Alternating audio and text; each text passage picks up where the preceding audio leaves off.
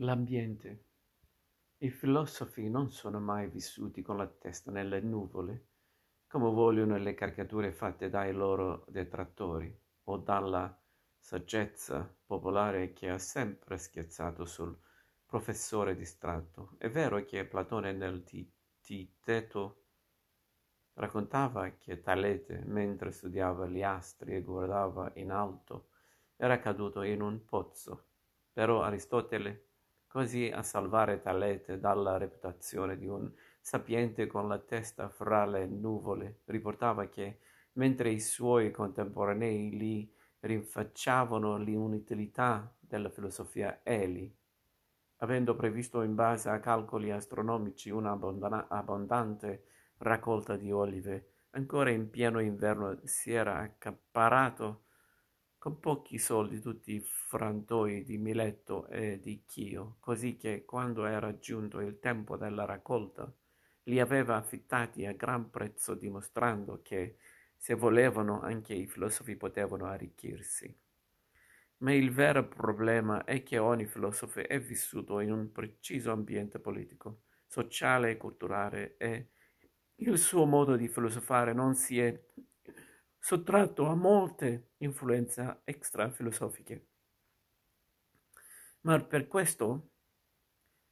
nel nostro manuale si dedicheranno varie notizie ai fenomeni religiosi, artistici, politici ai diversi modi di vita a cui il filosofo reagiva. Non bisogna ignorare che i primi filosofi, mentre cercavano di dare spiegazioni razionali del mondo che li circondava, vivevano in un contesto dove si predicavano i riti misterici, si veneravano gli dei, si facevano delle guerre, esistevano degli schiavi e degli uomini liberi, si praticava un certo tipo di medicina. E questo vale anche per i filosofi del nostro tempo, alcuni dei quali sono stati influenzati dai, dai conflitti sociali,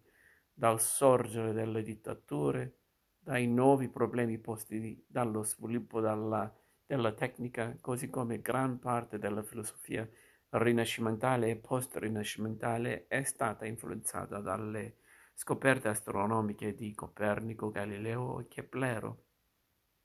Per non dire che le istitu- intuizioni di questi scienziati erano state ampiamente ispirate da teorie filosofiche precedenti o contemporanee. Per questo nel nostro manuale troverete molte notizie che apparentemente non appartengono alla storia della filosofia, ma alla medicina, alla costituzione politiche, alla fisica, all'astronomia,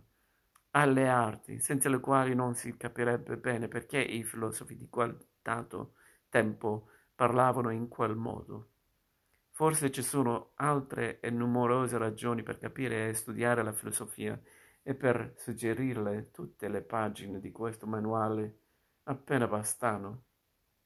Ma speriamo che questi pochi accenni siano sufficienti per invogliare qualcuno a comprendere che cosa vuole dire pensare, perché il pensare il pensare filosofico è quello che distingue gli uomini dagli animali. Umberto Eco